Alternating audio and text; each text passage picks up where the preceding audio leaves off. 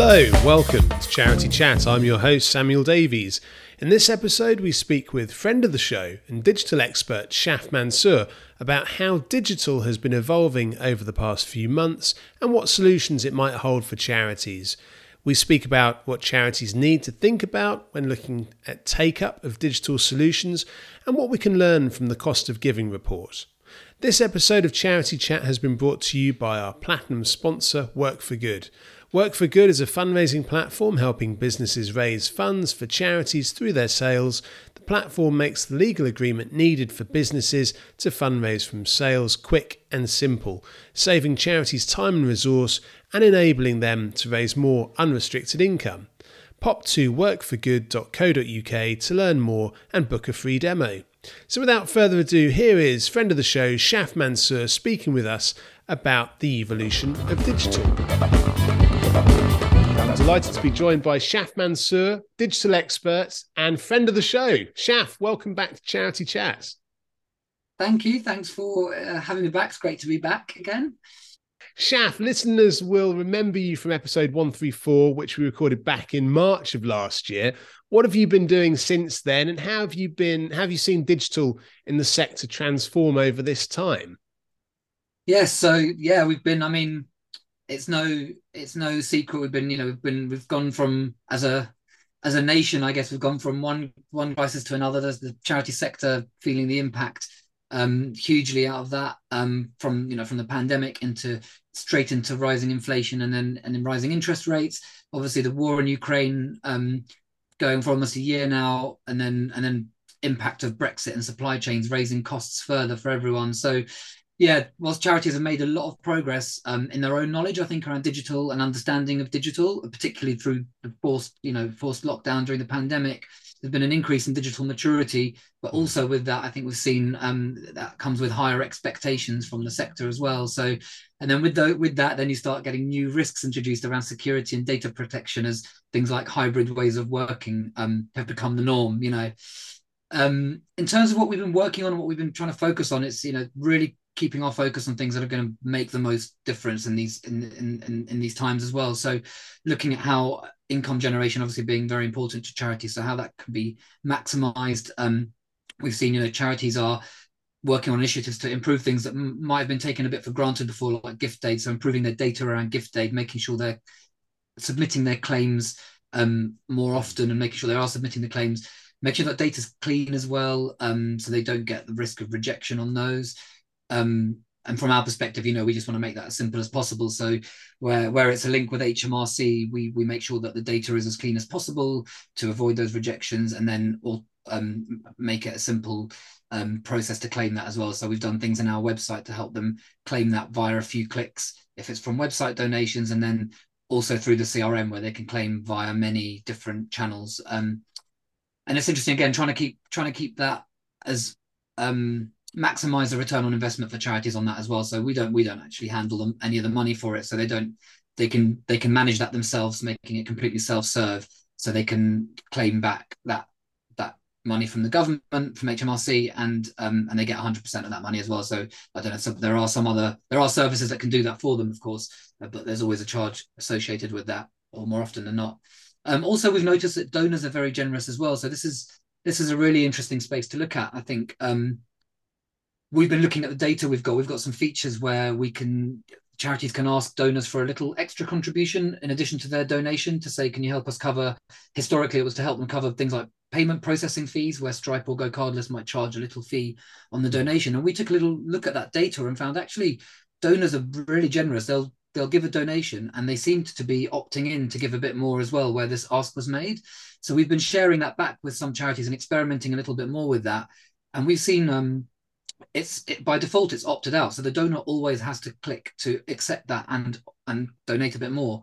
So it's that i think that's a really important thing here. It's not something that they're being tricked into or or kind yeah. of misled about. They, they are reading it and they're opting in. And we're seeing you know up to 70% opt-in rates. We've actually seen a couple of anomalies where it's gone up to about 90% but we're seeing donors opt in which suggests you know they are willing to help charities through difficult times and they understand that there are overheads at charities that need covering on top of the of the support they're giving to their um, supporters. And we we did a bit of further research on that as well, um, and get got some really interesting feedback from the end users on that, telling us that you know where things like this, they say things like where we can see that you know the wording is transparent and it's clear where this money is going.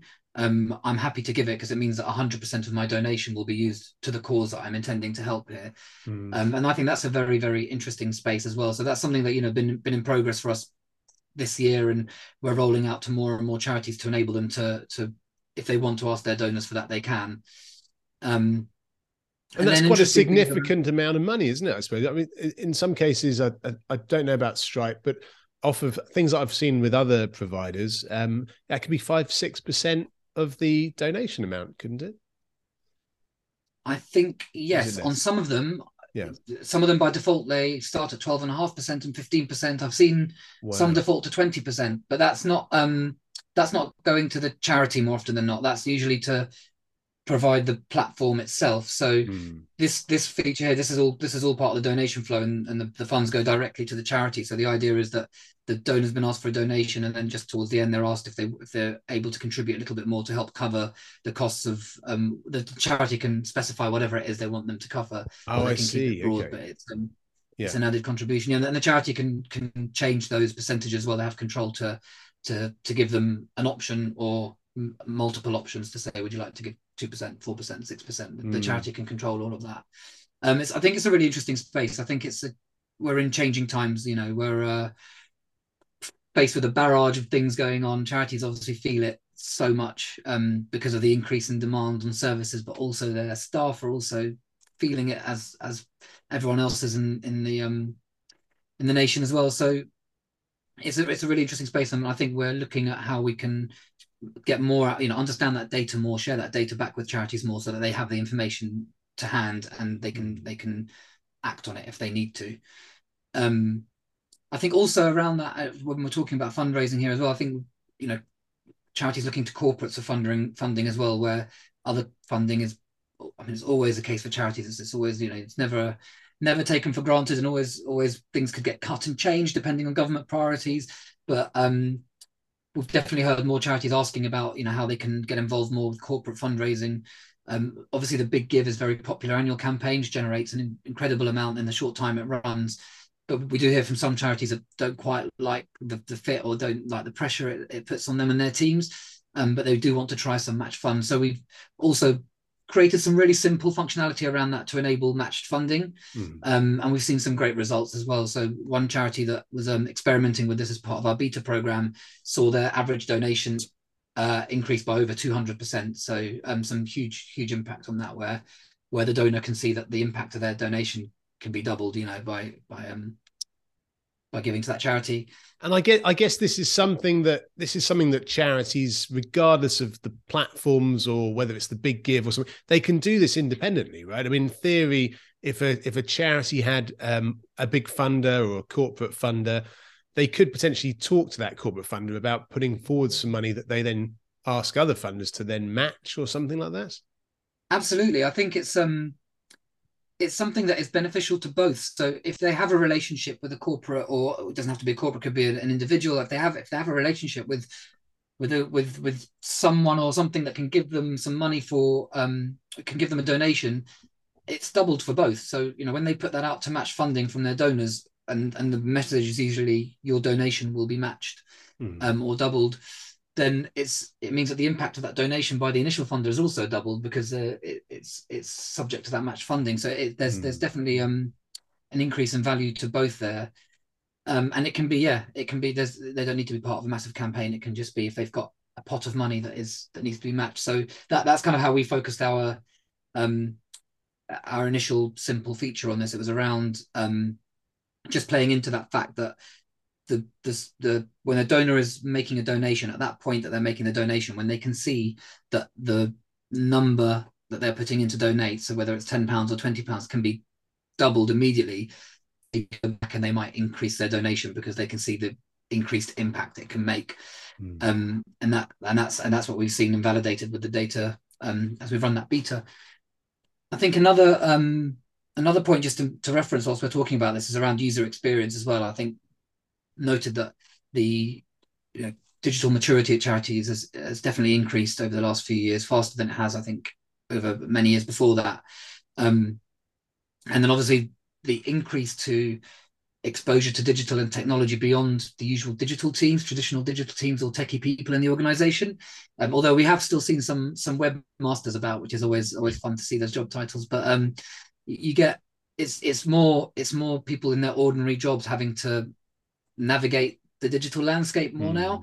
And I think what we're finding with that is the expectation that things just work the same way they work on their apps and their smartphones, which I think is a good thing for the sector. I think it adds a good pressure to improve user experience and make sure that these things are accessible and intuitive um, and mm. not and don't need really specialist knowledge of how to work in the background you know you want you want anyone in the in the charity to be able to log in and and, and publish a web page or edit a donation form or something like that it shouldn't be it shouldn't be overly specialist knowledge on that and i guess how i suppose there's a there's an element of um, a lot of this technology being internally facing and externally facing isn't it that um, you know, if there's a donation page, for example, on the one hand, the externally facing bit, you're going to have donors who need to be able to use that. And so it needs to fit with their ability to use technology and on whatever apps um, and you know devices they've got. And then internally you need it also to be usable by the the staff. I mean is there is there a sense that with technology generally that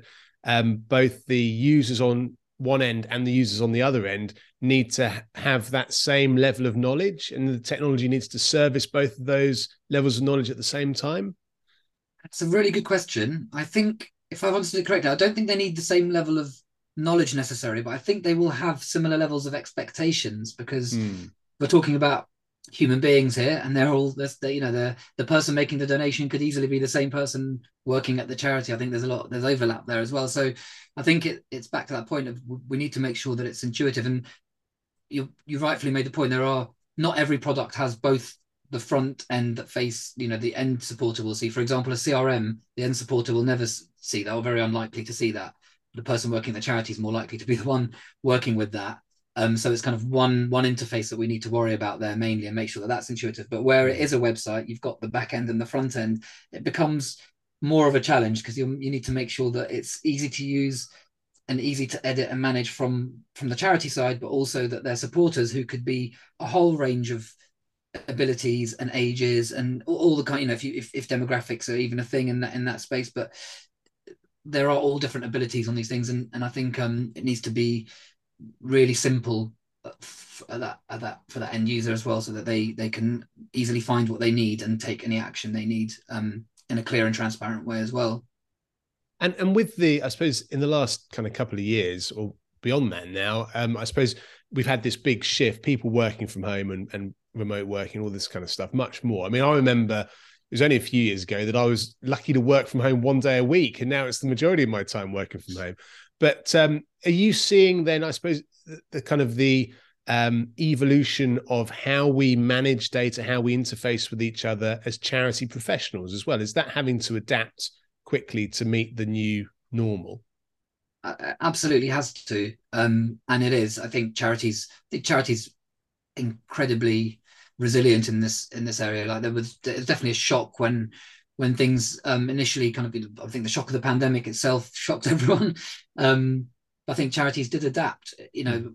if you'd asked them six months before that in six months' time, if you had to overnight switch to working from home, do you think you can do it? You'd have probably got, I'd say, a fair amount saying not sure, no, and a lot of blockers and a lot of kind of red tape going up and risk. But when they were abs- when they absolutely had to, they did it, um, mm. which was incredible. And then I think a lot of, you know, there are risks around that as well. So there's there's still a bit of catching up to do, I think, around making sure that everyone in the charity is aware and un- understanding and has, um, yeah, I think a, a, certain level of understanding of the risk.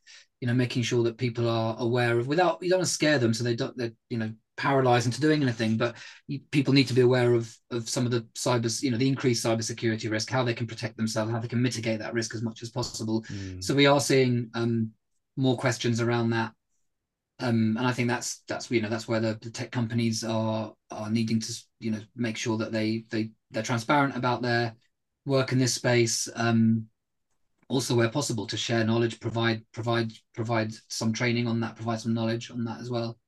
And I guess we've. I'm sorry, I realize I'm jumping around a lot here, Shaf. I'm probably haven't answered most asked most of the questions yet. But um, in terms of uh, yeah, so you, you spoke before about the uh, the things that charities can do in terms of gift aid and using digital to really, I suppose, engage with their supporters. I know that recently, in the last few months, there've been a few reports about um, surveys that have been done. I think Civil Society did one which showed that there are a million. I think I've also seen a three million figure less people in the country giving to charity, and I've seen something about um, a big reduction in people volunteering for charities as well.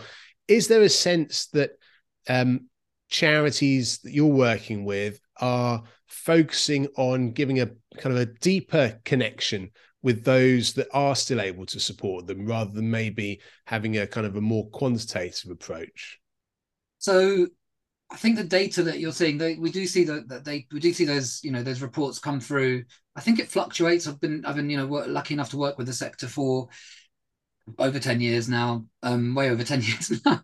Um, and you see you see these things fluctuate. I think where where you have economic pressure, donations seem to be the first things that get hit in some cases, but you do sometimes see other charities in, in the subsectors of the of, of the of the sector, you know, benefiting from that because people feel the need. So it, it's I think it switches around. Um, things like volunteering also fluctuate. I think also where there's limited, you know, where people do feel the, the pain around economically, they can sometimes um, look at other ways of donating and other mm. things to donate, such as time. And I think charities charities are good at usually um, offering offering that. But at the end of the day, I think charities to survive and to to provide their services, it does. It, even though they might support, they might be able to offer volunteering experiences, um, opportunities. It, I think um, they still need the funds. They still need the money. I think it's around being resourceful, but also um, looking at how they diversify those income, those income and revenue streams. Mm. Um, and they can do that, you know, with with trying different types of appeals, trying to um, encourage. You often see on charity websites, you know, 100, 100 ways, A to Z of fundraising or 100 ways to fundraise and stuff like that are always quite good. So I think, you know, seeing charities refresh those and pub promote those a bit more to give people a bit more inspiration. Um, but it is it is a real challenge, yeah, and it is always worrying when you see the numbers of, of donors dropping and you hear. But it, again, some charities will will have either implemented or will be implementing strategies to try and um, sustain their income a bit more. So where they've seen, you know, one-off donations can be much more volatile. Um, they can they you can see charities using their data and their crm data to start to encourage some of those initial one-off donors to become regular donors regular givers and, and hopefully that helps um, sustain and help them you know have more predictable income as well and i guess we've in the technology industry um, there's this idea of disrupting an existing market or way of doing something.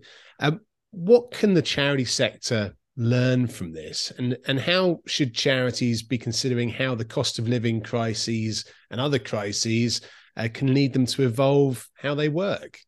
Yeah so i think whilst it sounds it might sound cliched but there are there are always you know the most challenging circumstances are always kind of opportunities to to try and find um and not to take away from the reality you know the situation is absolutely hellish for many charities and especially those who are facing the cost of living burden, but also the people that are working for them facing the same challenges whilst they see the demand on their work and services increasing as well.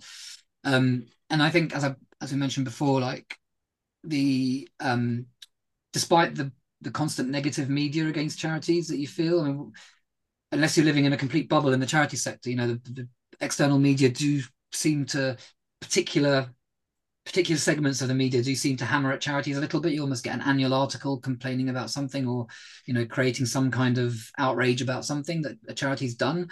Um, but I think good still kind of prevails in this stuff, and people as a whole still believe in charities. I think that's real positive. That's something I've definitely seen in the cycles over the years I've worked, and and they can people still see the good that they can do. Um, and I think charities can continue doing the I don't think it changes too much in terms of talking about the need. They do that, you know, and continue to do that well.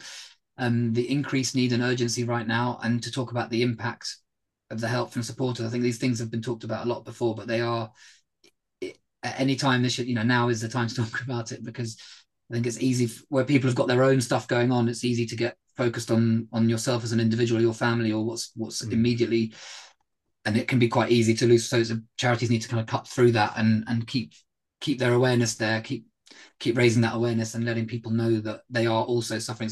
It's easy for us in the sector to know how charities are impacted in many ways by it. It's not always that easy for someone outside to understand quite the many levels that a charity is impacted by this, you know, more than any other sector. So mm. I think making sure they communicate that um, and also keep talking about the impact. Also, data as evidence, right? So um, I mentioned earlier the, the the the fact that supporters are opting in to to add more to their donation. I think that just kind of validates the fact that people do care and want to help more if they can, if they're able to. It's just making sure they have the information and the ask is there. Um, and I said, you know, they, they like the transparency, so making sure that that transparency remains and they know exactly where their money is going or what it's being used for. Mm-hmm. Um, and then I think around also this this is all this is all good as well, but you know, it take take taking to the point that charities have got increased pressure. It's difficult to recruit sometimes.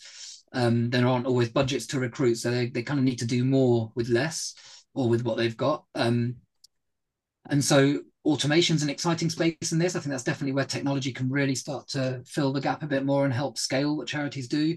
It's getting easier to set up by people who don't know how to code. I think this is something that's definitely advancing more and more. Um, tool, tools are becoming way more intuitive. Um, you don't need a developer to necessarily set up an automation anymore, as long as the tools have become enabled. You know, so they are they can be connected. Um, the technology is increasingly connected, uh, and then just I think it, it's always difficult to do for a charity because they're under so much pressure and so little time. But it's so important to carve out that time to have a think about what the priorities are mm. um, and to rethink them regularly as well. Um, what are the desired outcomes they want and the journeys that they need for them and their supporters to get there, and then to think about which tools might actually help them achieve that. I think often charities dive into the tools and, and hear about this new thing that's going to solve all the problems, but actually they haven't quite defined the problem first. Um, I think that's really, really important. So whilst automation is definitely something to think about, take a step back and just think around what is it that we actually what is it we need to do? What is it where are we under pressure? What can we which area of our work could we do with you know scaling? Mm. and how do we do it at the moment? Which parts of this are manual? And then which parts of this could be connected and automated to help relieve that time from the person doing it? And i guess the um yeah i suppose my last question really what what do you hope the charity sector will take from the recent um, access group report the cost of giving? So I think if I had to say, if I had to say just two words, I'd say the positives because I think there is definitely there are definitely positives in it, um, and that's why I really enjoyed that report because I think when you talk, when you when you read from particularly ignore the bits that I've said, read the bits from the sector, from the charities that have um, contributed to that as well, and I think it was really refreshing reading from them where under all of this pressure and under all of this, um, I guess, stress and uncertainty, they do see positives and they do see opportunities, and they they are they're not just sitting back and and kind of going to take the hit. You know, they're they're looking at how they can evolve and improve the way they're doing things to to navigate through it. Um, it is so easy to feel helpless under all this pressure. Um, and then obviously not to you know not before we've mentioned the responsibility that charity workers feel about the causes they're working for and that's whether it's helping people animals or the environment. Like the passion is always very evident. Mm. um I think the charity sector is very good at sharing knowledge and supporting one another and i hope that the report goes towards contributing to that but also that charities continue to do this as they learn and they and they adapt. Um and, and they you know it's it's definitely the sector that helps helps help one another a lot in, in that um, we're looking at what we can do to help facilitate that a bit more as well. So, in addition to the, you know, from from some of the points in the report where we talk about transparency and knowledge sharing, we're looking at whether we've got infrastructure, whether we've got office space that can be shared for more events, um, for meetings, for conferences, to keep to keep increasing that knowledge sharing and, and transparency mm-hmm. there as well. Um, I mentioned earlier about impact and need. So again, I think around messaging in, in the report itself we've got um, at the end of the report there are some key takeaways and, and i can't help but i'm going to have to repeat some of those because they, they were kind of a summary of the report. And i think around the impact and the need is really important. So to keep building and nurturing those relationships with supporters um, and making sure that their communication is as good as it can be on that um, using data again to, to help focus in the right places but also to help build out those automations to do as much of the heavy lifting as possible, especially where supporter journeys and supporter engagement. Um, and you know, personalization has been something that's talked about for years. So using that data to make those journeys personal and timely as well. So that they'll see, you know, good results from that. And then keeping it simple as well. So, you know, only investing in the systems that will really genuinely help the teams do more. Um, it's not just important for the uh, return on investment in terms of how much you spend on this stuff, but also um, in terms of engagement and revenue or access to services. But it can it can help avoid burnout in the teams. Well, I think it's really important to not overlook the well-being of the teams and the people working at the charities as well. So mm. by investing in some of these systems, it's not just to help the charity get more money. It's not just to help engage their supporters more, but it really should help, you know, their teams achieve more without having to work double the hours to do the same. Um, and that will improve well-being of teams if they've got the right tools to help them scale their effort. Fantastic. Shaf Mansour, thank you for contributing again to Charity Chat. No worries. Thank you very much for having me back. It's good to be back. A big thank you there to Shaf Mansour for once again sharing his insights and expertise with us here on Charity Chat.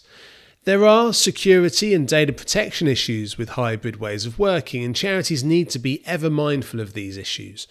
The use of data to understand your supporter giving is crucial. Charities also need to make sure that any supporter facing technology is intuitive to ensure better engagement and as part of the charity's user journey and as part of good stewardship. Shaf also talked about the expectations that we should have as charities to be able to use systems without specialist knowledge, and that everyone in a charity should have the knowledge, training, and systems in place to be able to publish content on websites and other platforms for their audience. Claiming gift aid to ensure you are getting what your charity deserves and ensuring that your donors know to gift aid their donations is crucial. Charities should find ways and systems of easily managing gift aid donations, and Shaf spoke about donor willingness to contribute further donations when asked as part of this process. This might be a way for charities to ask donors to help cover the cost of overheads as well as specific projects. Shaf also talked about the benefits of match giving and how charities, whether they f- use existing initiatives like the Big Give or their own events, can see a big increase in giving. Many of us have adapted how we work, and charities are running very differently to how they did before the pandemic. There is still catching up to do to ensure risks are mitigated and that systems are adapting to meet this new normal.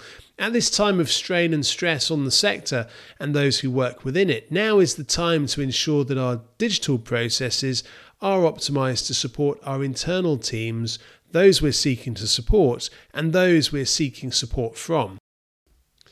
So, thank you, dear listener, for getting this far with us. We hope you enjoyed this episode and continue to enjoy the podcast. We'd love to hear either way.